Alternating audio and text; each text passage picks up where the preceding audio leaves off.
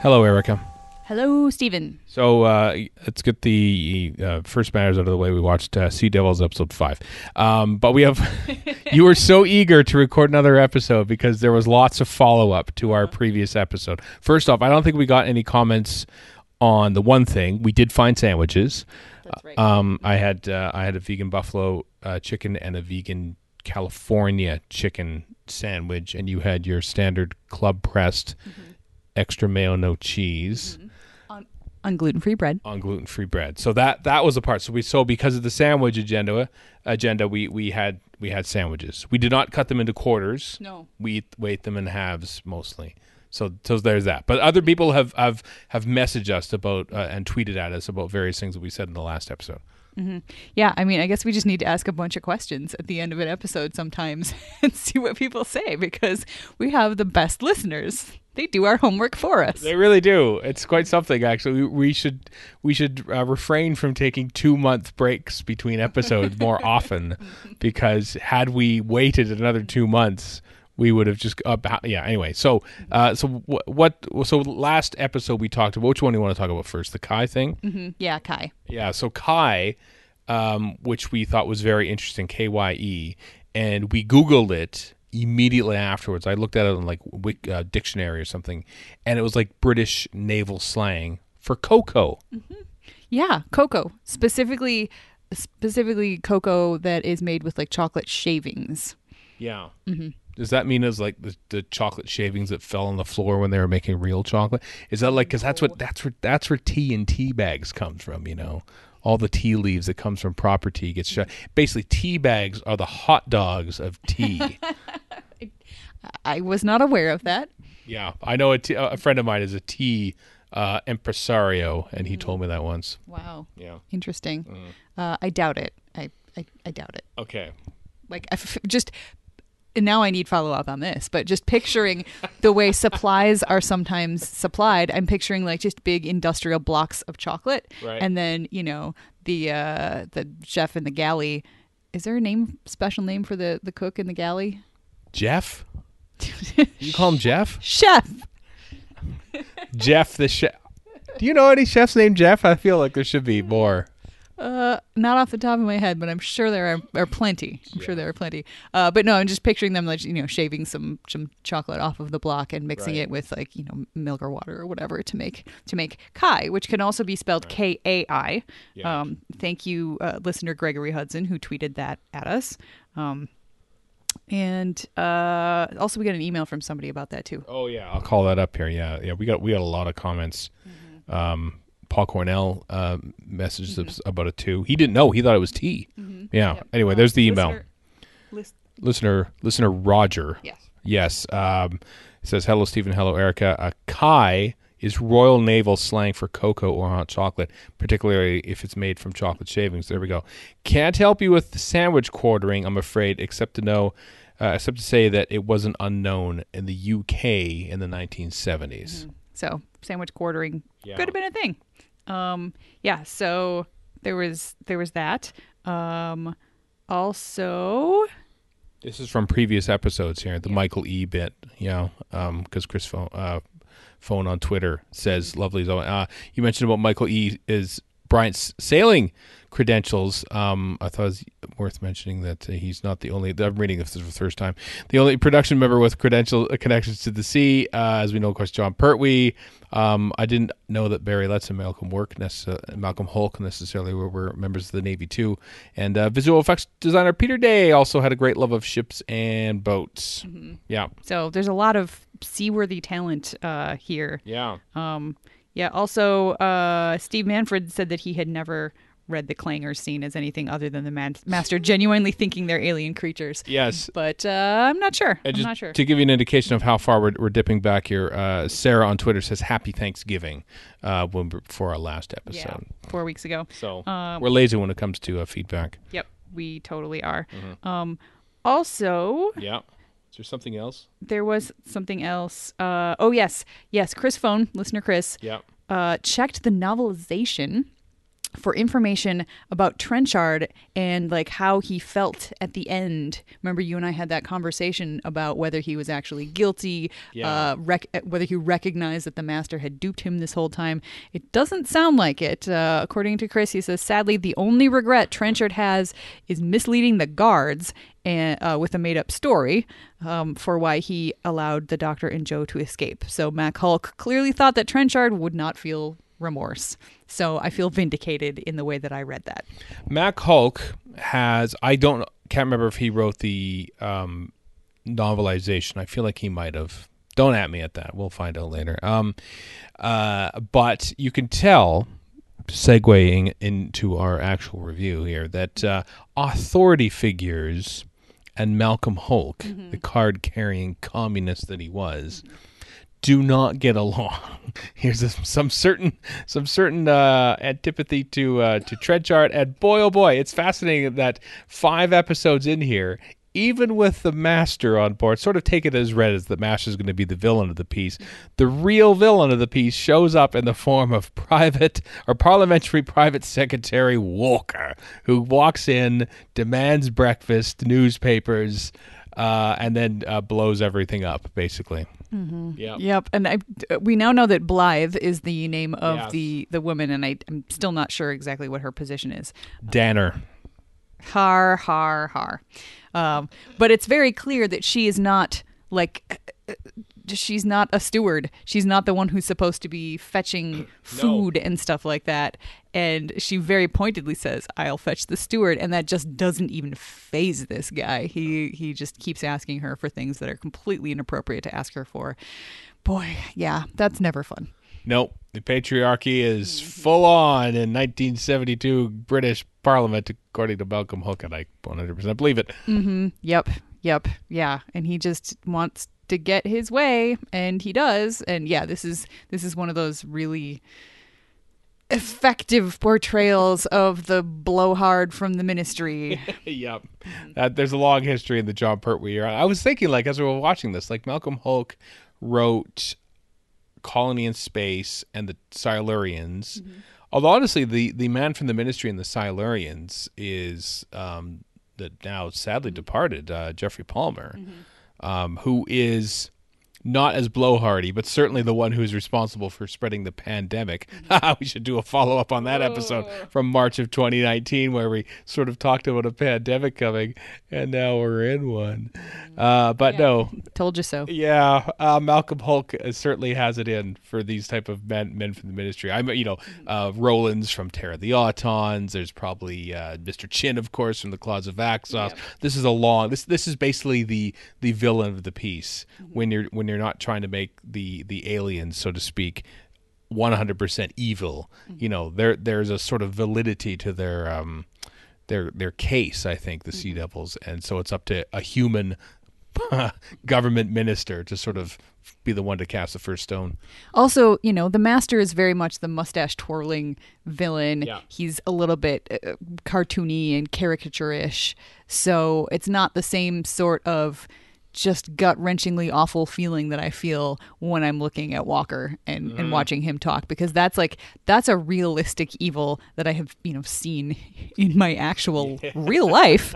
Uh, Yeah. and um and yeah, whereas the master being an very powerful alien with hypnotic powers and super genius and sword fighting skills and, and all that kind of stuff, like that's that's a thing that I have, let's say, less experience with. That's true. Yeah, it is. It's the it's the villains who make it feel like they're just going about their job.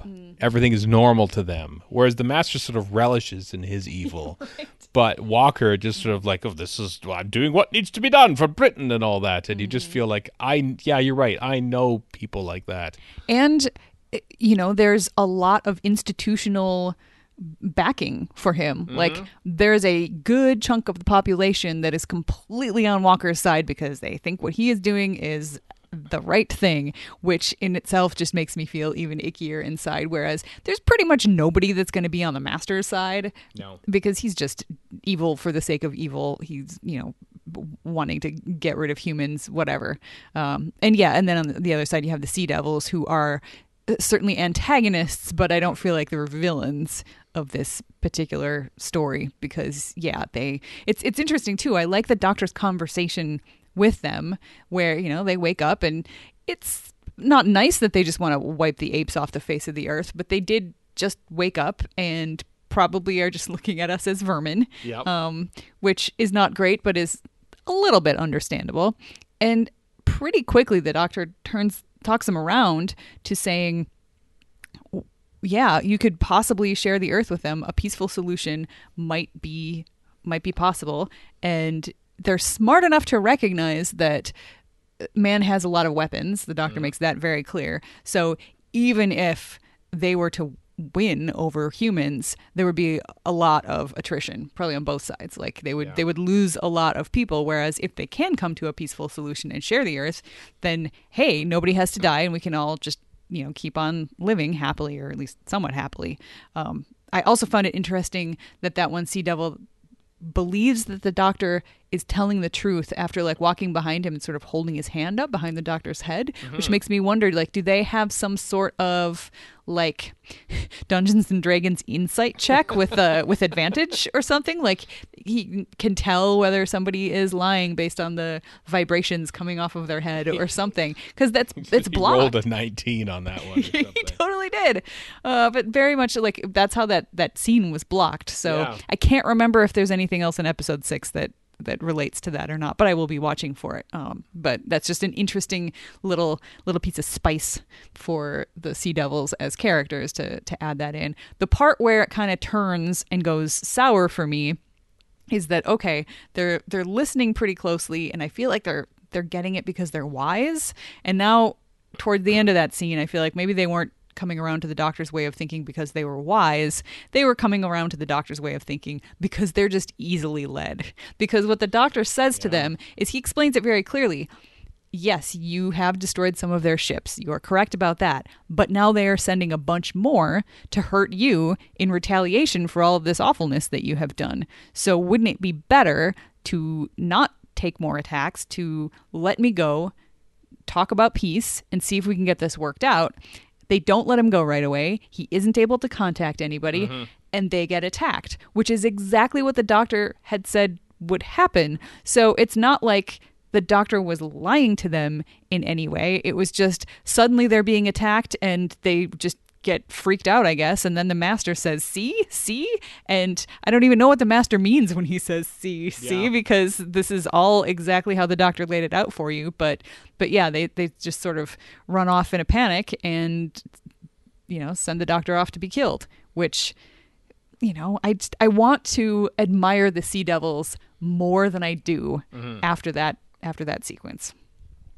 Yeah, they are kind of gullible, aren't they? Mm. They sort of leap to the first. I mean, you know, they haven't had their first cup of coffee. Probably. It's been a few thousand years. Um, so I, you can kind of understand, you, you know? Yeah, I am thinking like you know probably to go into hibernation like that you have to you know take some sort of chemicals and you're probably your blood is is cold and slowed down and man just the amount of trouble i have getting up in the morning after one night's sleep and a glass of wine the night before yeesh. so maybe i can cut them some slack Exactly. You know, you try. You try doing what they do. Mm-hmm.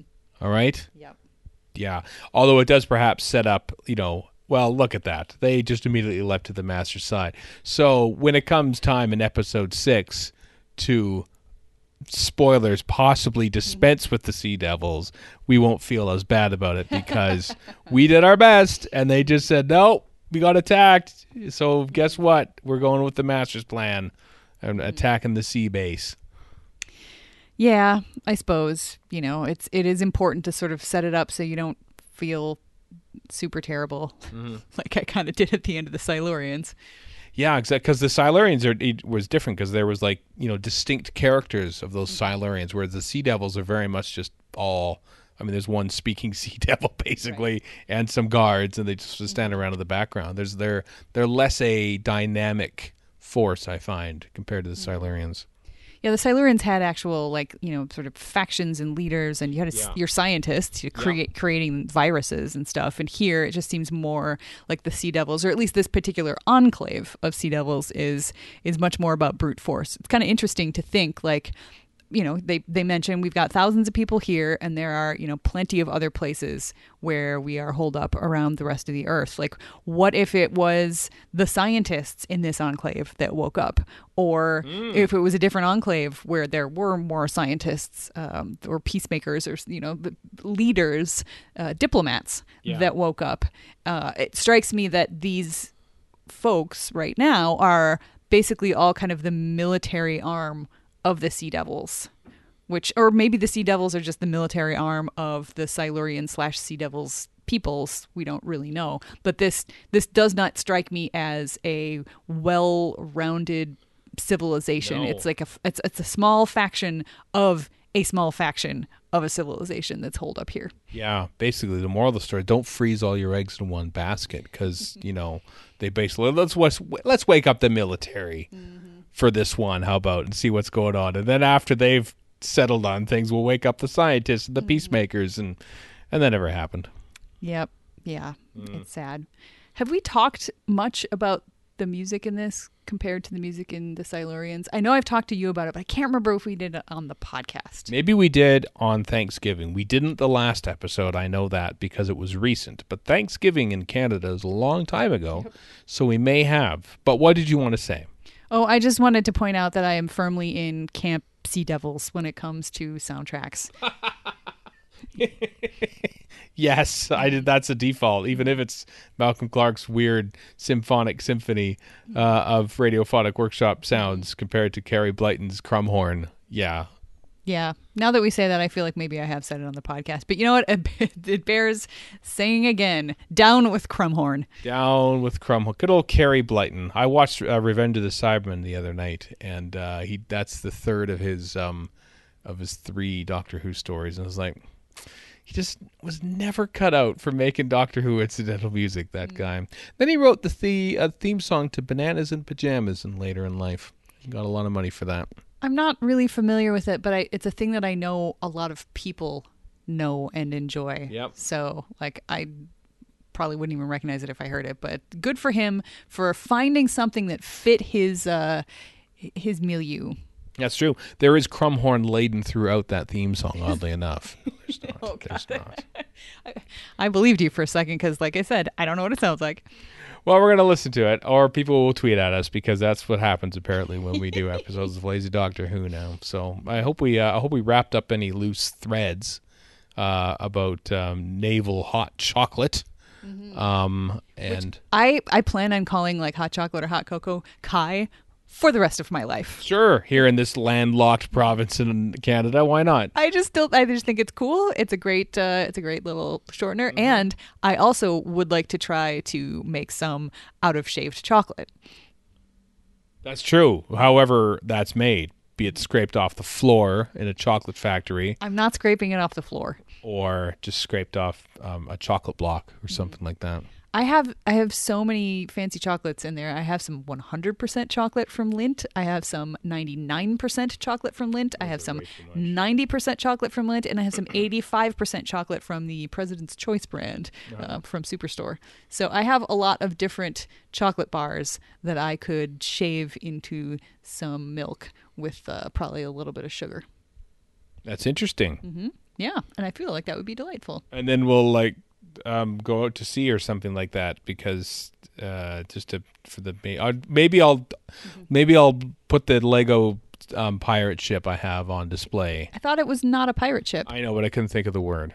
It, isn't it like a private? No, it's not It's even an a private. imperial. It's the imperial flagship, is what it is. Oh, yeah. See, there you go. Just put it on the. Uh, like the 1600s, not the set, but it was set in the 1600s. maybe we don't know how far back the word "kai" goes, so it could go back that far. I feel like naval slang probably is, if anything, probably dates back to like the times of Nelson, if not Mm. before fighting the Spanish Armada. there you go. You can take you can take the the ship and put it out on the coffee table, Okay. and and you can go grab the you and me minifigs that we have Uh, e- either the me f- that's wearing a Verity T-shirt or the you Uh-huh. and me from from when we got married, Yeah. from at our wedding, and you can put them on the ship, and you can give them little mugs, and then we can drink to ourselves. That sounds like a great idea. Why wouldn't we spend any other uh, weekend doing what you just suggested right there? It's perfect. I mean, we're in the middle of a global pandemic. We can't actually go and like take boat rides or do cruises or anything like that right No. now. So I feel like putting our minifigs on a boat is the closest we can get to having this kind of fun getaway experience. Let's also, given that it's a boat in the 17th century, let's also, I'll give you an apple and I will hold a banana so we do not get scurvy because that was a very prominent thing back then.